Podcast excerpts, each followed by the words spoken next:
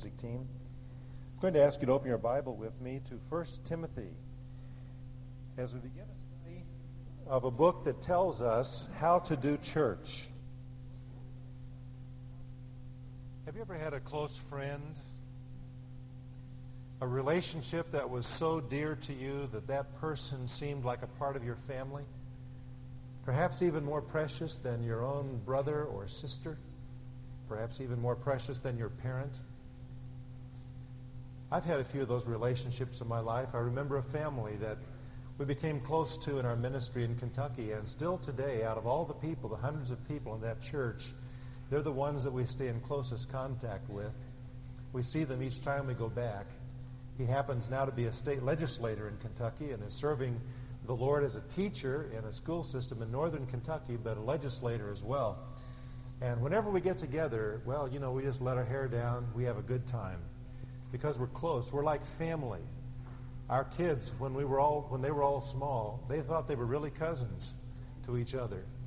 Those kinds of relationships are precious.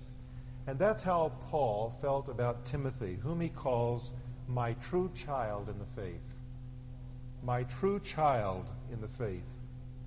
Elsewhere, he, he refers to Timothy as my beloved and faithful child in the Lord. He says, He served with me like a child serving his father.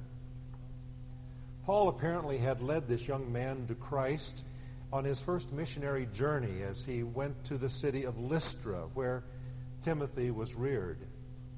At that time, Timothy was probably a teenager. He may have been as old as 18 or 19. Some think he was even younger than that. Then, just a few years later, three or four years later, Timothy had grown so much in the Lord that the apostle asked him to become a part of his traveling missionary team. What an honor was Timothy's. They traveled together, they ate together, worked together, taught together. So much so that the apostle says of him to the Philippians, I have no one else of kindred spirit. Have you ever seen Anne of Avonlea? She was always looking for someone of kindred spirit, and she found a few. Well, that's the way that Paul felt about this young man, Timothy. Such relationships are treasures in life. And if you don't have many of those, I want to encourage you to work at it really work at having those kinds of close relationships. After Paul's release from his first confinement in a Roman prison, it seems that he traveled again for several years. This is not recorded in the book of Acts, but early historians of the church tell us about Paul's travels after his first imprisonment. Then later he was imprisoned again, you recall, and ultimately martyred in Rome. In that interim period between the two imprisonments, Paul did a good deal of traveling, and on one of his journeys, he went through Ephesus, where he had spent years of his life, where he had led many people to Christ and baptized them. He went back to Ephesus, and with him on that occasion was Timothy. Apparently, because of some problems that had arisen in the church, Paul left Timothy behind. He said, Timothy, I want you to stay here while I go on. He went on to the area of Macedonia. And there he penned a letter back to Timothy, and that's what we're studying together. I invite you to, to open your Bible and follow along as I begin reading in verse 1. Paul, an apostle of Christ Jesus, according to the commandment of God our Savior, and of Christ Jesus, who is our hope to Timothy, my true child in the faith, grace, mercy, and peace from God the Father and Christ Jesus our Lord. As I urged you upon my departure for Macedonia, remain on at Ephesus, in order that you may instruct certain men not to teach strange doctrines, nor to pay attention to myths and endless genealogies which give rise to mere speculation rather than furthering the administration of God, which is by faith. But the goal of our instruction is love, from a pure heart and a good conscience and a sincere faith. For some men, straying from these things, have turned aside to fruitless discussion, wanting to be teachers of the law, even though they do not understand either what they're saying or the matters about which they make confident assertions. But we know that the law is good if one uses it lawfully realizing the fact that law is not made for a righteous man, but for those who are lawless and rebellious, for the ungodly and sinners, for the unholy and profane, for those who kill their fathers or mothers or murderers, and immoral men and homosexuals and kidnappers and liars and perjurers, and whatever else is contrary to sound teaching according to the glorious gospel of the blessed God with which I have been entrusted. Now, as we think about the book of 1 Timothy, we need to understand that this book is written to a pastor. That doesn't mean that its content is only relevant for pastors, it's relevant for all of us. But it does mean that he's going to talk about a pastor's responsibility and the role of various people in the church. I think we have a key verse for the book of Timothy in chapter 3, where in verse 14 he says, I am writing these things to you, hoping to come to you before long, but in case I'm delayed, I write so that you may know how one ought to conduct himself in the household of God, which is the church of the living God. And so he is writing back to Timothy, who is now probably in his mid 30s, possibly as old as 40, and we all know how young 40 is. He is writing to this young man to tell him how he is to do church, what it means to, to have church, what a church is about, what are some of the orders for the church. And so I've arranged an outline of the book along that theme, and if you have your outline in your folder, you can turn to it. Chapter 1, Paul explains that if we're going to do church, if we're going to be a church, if we're going to act like a church, then in the first place, we have to stay on course with the message. We're going to talk about that today and next week, possibly the week after that. He goes on in chapter 2 then to say if we're going to do church, we must arrange order in its ministry. Just a certain order for things. Third, he says, if we're going to do church, we have to maintain standards for those who are leaders. In chapter 4, he tells us that if we're going to do church, we must guard against the enemies who will attack us. And then in the last two chapters, he says if we're really going to do church, if we're going to be a church, then we have to resolve conflicts among the members of the church. Now, amid the contemporary confusion that exists today about what it means to be a church, we need to take a fresh look at what God has to say about it. To be a church, in the first place, a congregation must stay on course with God's message, the gospel of Jesus Christ. Now, someone says, well, that's obvious, isn't it? Well, you would think it would be obvious. That to be a church, one must stay on course with God's message. But it's not as obvious to everyone as we might think. For the sake of cultural relevance, there are those who are willing to compromise the message of Jesus Christ. In order to have intellectual acceptance by some, there are churches that are willing to change the message of Jesus Christ. For the sake of being active in popular social causes, there are so called churches that are willing to corrupt the gospel of Jesus Christ. So do not think that this first statement is as obvious as it may seem to you. that in order for a congregation to truly be a church, it must stay on course with God's message. Forsaking that message or diluting it or confusing it forfeits the claim of a group of people to be a church in the biblical sense. So, what I'm suggesting this morning is that while there are lots of people meeting, even in our area, under the name of church, in a biblical sense, they are a church only if they have God's message proclaimed in their ministry. That is why I'm saying that in order to be a church, in order to do church, a congregation must stay on course with God's message.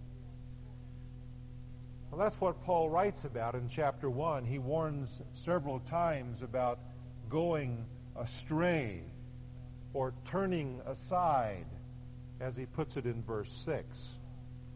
There are some men, he says, who have missed the mark. They have gone astray in their message. The result of that is that they have turned aside to fruitless discussion. I am especially aware of that verb, turned aside, today because it's a medical term meaning to dislocate.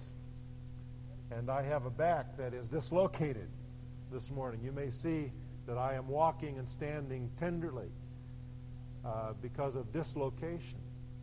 Well, it can happen to your body, it can happen to your church as well, it can happen to your message.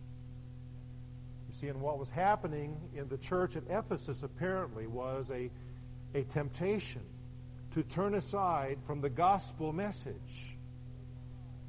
There were some who had already strayed off course and had become dislocated. They had twisted away from that message. Paul warns about that. Now, to stay on course, what we need to do is to use God's navigation chart. If I can use that sort of a picture for you. God has a navigation chart which He outlines for us in this paragraph that we have read. And on this chart, He tells us, with regards to our message, there is a port that we're heading toward, there is a destination. He says there are perils that we have to be aware of on this chart so that we stay clear of the peril. And he says that there is plotting that needs to be done. So let's think of it in those terms. The port of our course is changed lives. That's the goal, that's the destination that our preaching, our instruction needs to have. That's where we're headed with our ministry. It is the transformed lives of all those who believe that is our goal. In other words, the port of our course or the goal we're headed for is not political activism, it is not social causes. It is not cultural renewal, nor is it national recovery. Not that any of these things are bad in themselves, they may even be a part of a byproduct of what we do. But the point is that our goal, our port, is individual lives that are transformed by the power of God. How can a church know if it's on track? The answer is check the lives of its people. You don't necessarily look at its size, you don't look at the annual budget. Its buildings can fool you. It may have a wonderful reputation. The only real way to know if a church is on course is to see the lives of its people. That's the goal that we seek in our message. Paul really reduces this to one word when in verse 5 he says, The goal of our instruction is love. Love, the greatest of all Christian graces. Jesus said, By this shall all men know you are my disciples if you have what? Hello? Love for one another. Right. He says, the Apostle Paul says, now there abides faith, hope, and love, but the greatest of these is what? Love. It's the greatest of all. So Paul seems to pick out that word and he summarizes transformed living in love. I think that's fair enough. Because when one loves, there is a willingness to seek the welfare of others, even enemies, at personal sacrifice for the glory of God. That's what love is. And he says this love needs to come from a pure heart, from a good conscience, and sincere faith. Eugene Peterson has written a paraphrase of the New Testament. If you don't have it, you need to get it. It's called The Message. If you enjoy living the Living Bible, for example, a paraphrase of the Bible, you'll even more enjoy Eugene Peterson's The Message. Someone told me recently that he was in a unique place to write a paraphrase of the Bible because in the last 20 years he's not even read an English translation of the Bible. All he's been reading is the Greek and the Hebrew. Well, it takes a very special person to do that sort of thing. And because of his acquaintance with the original languages, as well as his unique ability as a writer, Eugene Peterson has written this paraphrase, and he says regarding this verse, this is how he puts it The whole point of what we're urging is simply love. Love uncontaminated by self interest and counterfeit faith. A life open to God. That's what we're talking about. The port of the course that we're on, the goal of this course is changed lives. It's, you see, it's not enough for us to be hearers of the word. We must be transformed doers of the word. The measurement of a church is not how much its people know about the Bible's content. It is how much the congregation applies in its life. That tells you whether a church is on course. It is not adequate merely to study the Bible and to know its facts, as important as that is. Those facts must be allowed to transform us. How does that happen? By welcoming God's truth into our hearts. Not merely taking it into our heads, but allowing it to sink into the deepest part of us. And there choosing to yield to what it says, to fashion our lives accordingly. We were at the state fair a few weeks ago and uh, went to the, uh, what's it called? Heritage? Heritage Square. And back in there was a blacksmith shop. Did you get back there? We happened to be there at the time when the blacksmith was doing his work, putting his iron into the forge, heating it up, getting it nice and hot, and then putting it on the anvil and pounding it. I don't think I'm going to do that move again. Pounding that anvil. And that, what happened? Well, that, that metal was conformed to it. You see, that's what needs to happen when we come to church to a service. That, that's what needs to happen when we open our Bibles to read it. That's what needs to happen in our cell groups, in our small churches. That our lives become warm to it, so that our lives then can be shaped after the Word of God, transformed to it. One of our strategies adopted as a church is to teach God's Word for life change. Our concern is for more than content. It must go beyond that to change in all of us who are hearers. And so we cannot be content in our Sunday school classes, in our small churches, in our cells, in our Bible studies, wherever in our ministry, unless we are seeing changed lives. Merely dumping the content of the Bible into people's minds produces arrogant airheads it creates critical spirits of self absorbed people who are lazy and uncommitted. It is insufficient And when it happens, it means that a church is off course. For when a church is on course, it will reach the goal of love, changed lives, conformed to the life of the Lord Jesus Christ. So, my point is that we know we are on course when we see changed lives. And that's the port toward which we as a church have chosen to head.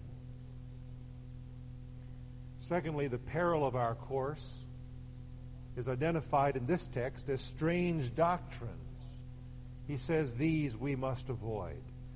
These are doctrines which are different than those that harmonize with the message of Christ.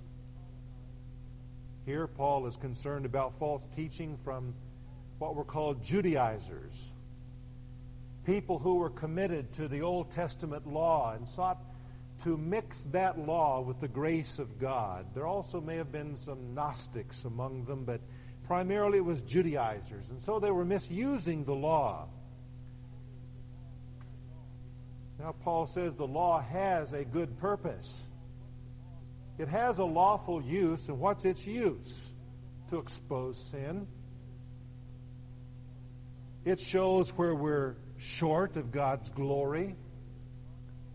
It reveals in us the dark spots. The law's purpose is to expose the sinfulness of sin.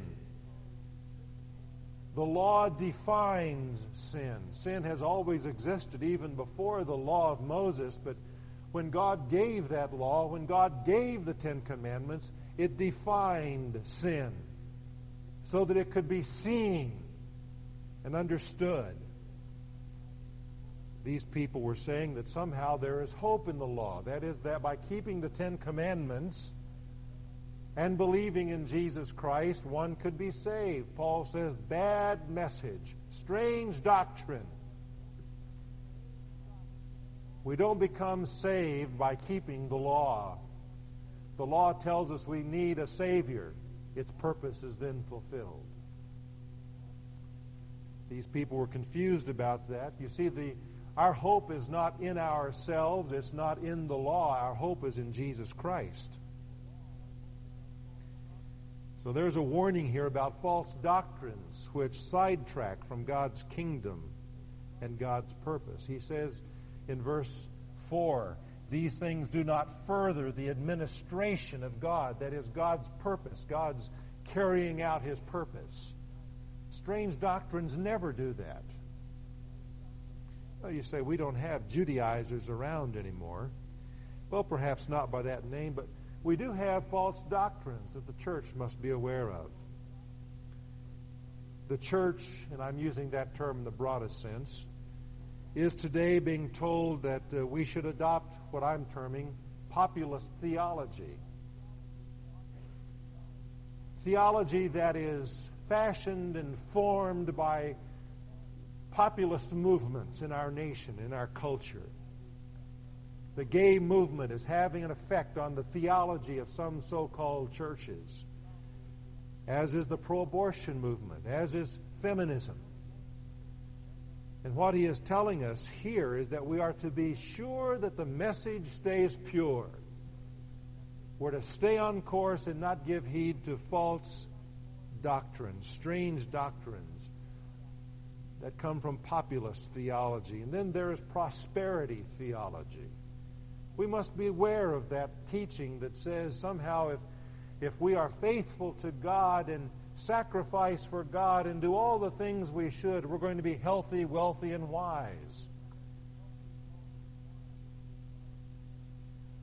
That is a theology that is somewhat declining, I think, today in the church, but it's out there. You hear it on television, you get mailings from people who teach this strange doctrine. They're off course. There is a psychologized theology, the gospel of self help, the gospel of the higher power, which mixes together the feeble attempts of man to help himself and the gospel of Jesus Christ. Strange doctrines. How are we to recognize these doctrines? By testing them against the Word of God. We're not to believe everything we read or hear as though it's the truth. The great American axiom is Does it work? If it does, it must be okay. The Bible's axiom is Is it true? If it's true, it's okay and it'll work. We are so pragmatic in America. We look for what works, and if some teaching comes along that seems to help, the human condition, there is a tendency to absorb it and adopt it and bring it into the Word of God. We are not to compromise in any sense the power of the simple gospel of the Lord Jesus Christ to transform lives. If you're interested in this sort of, of uh, thinking, these notions, I would encourage you to get a hold of a book entitled No God But God by Os Guinness and John Seel, who are the editors of it, which exposes some of the strange doctrines in the church today. So, as we think about God's navigation chart, He's given us the port. He said, In journey, we are to avoid the peril of strange doctrines which will wreck us. We have to navigate around them in order to stay on course And finally, he says, the plotting of our course is by sound teaching. Navigators have checkpoints on their charts. At these points, they use various means to find out where they are. Sometimes there are visual sightings. This was especially common before we had modern technology. Uh, submarines had to come to the surface and use the stars, or perhaps if they thought they were close to some body of land, they would check their chart and see if the land was where they thought it should be by visual sightings, by the stars. Today we have satellites so that airplanes and ships and submarines under the sea can nearly instantly tell exactly where they are within a few feet on the globe. So they can plot their course by these measurements. How do we plot our course so that we don't stray? The apostle says it is by sound teaching. He says in verse 10 whatever else is contrary to sound teaching. You see, sound teaching exposes us when we have gone astray. Sound teaching gives us assurance that we're on track, or it warns us that we have strayed. Sound teaching helps us to know where we are. Sound teaching from the Bible condemns sin, it doesn't redefine it, it doesn't excuse sin. It doesn't say you were just born that way, you can't help it. Sound teaching confronts sin and condemns it. It, it calls for repentance not recovery. Sound teaching also glorifies God and not man.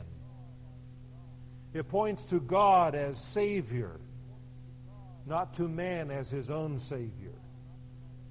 It honors God. It's not egocentric with its theories and its therapies. Sound teaching also stimulates to life change, not merely to religious knowledge. Today in America, there are pulpits that apologetically give sermonettes for Christianettes who give out social commentaries on the issues of the day, who provide humorous monologues that entertain and tickle the ears of the hearers.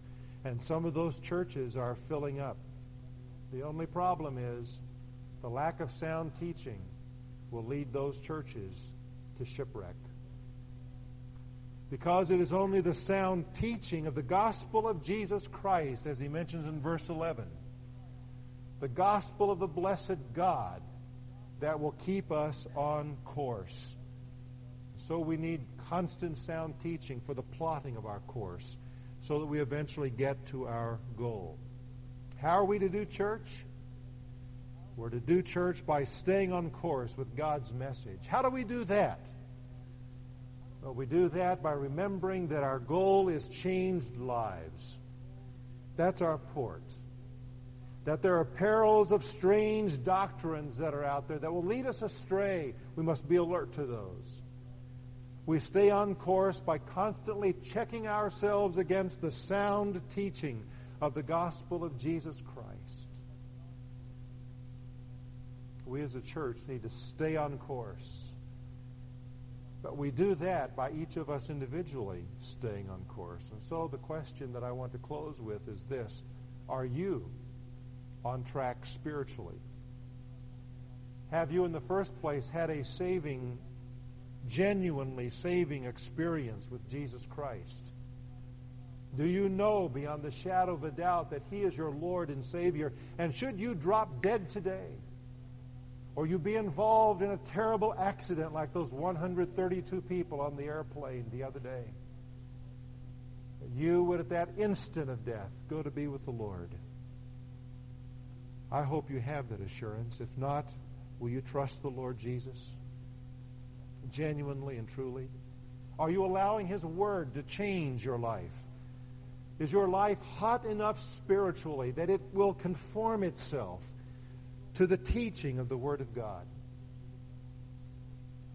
Are you checking yourself to be sure you're on course? These are important questions for us as we track ourselves spiritually. As we begin a new fall of ministry with excitement and opportunities, I hope it's a time for all of us just to stop and reflect for a moment and say, Lord, am I who and what and where I ought to be? And if not, then let's say, Lord, get me on course. Let's pray together. Father, you are so good to us. You are gracious and kind and loving. And today, as we pause at the end of this message, it's a time for us to reflect individually on whether we personally are on track spiritually, or if somehow we have been twisted and turned aside and gone astray.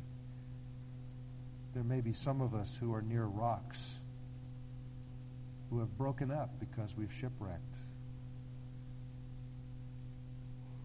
Thank you that you are willing to give us a new beginning, that you're willing to point us in the right direction that you're willing to be on board with us and be our captain, steer our ship.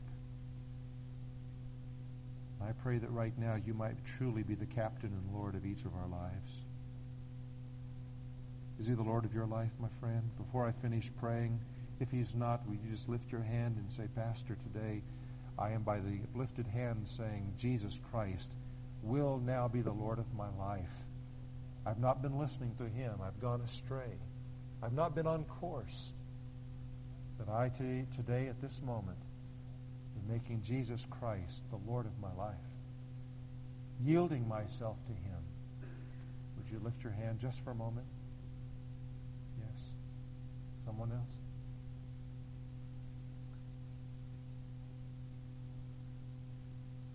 Father, I thank you that you have spoken to this heart, and I pray that whatever the issues are, by your grace, you would move into that life and bring about that redirection that is so needed today. We thank you that in your grace, your amazing grace, you minister to us where we are. And I pray that for those of us who can honestly say we believe we're on course, I pray that we today will be allowing you to change our lives by your word, by the work of your Spirit. Would you stand together with me, please, with head bowed, eyes closed, as we sing this chorus expressing our yieldedness to the Lord? I surrender all. I surrender.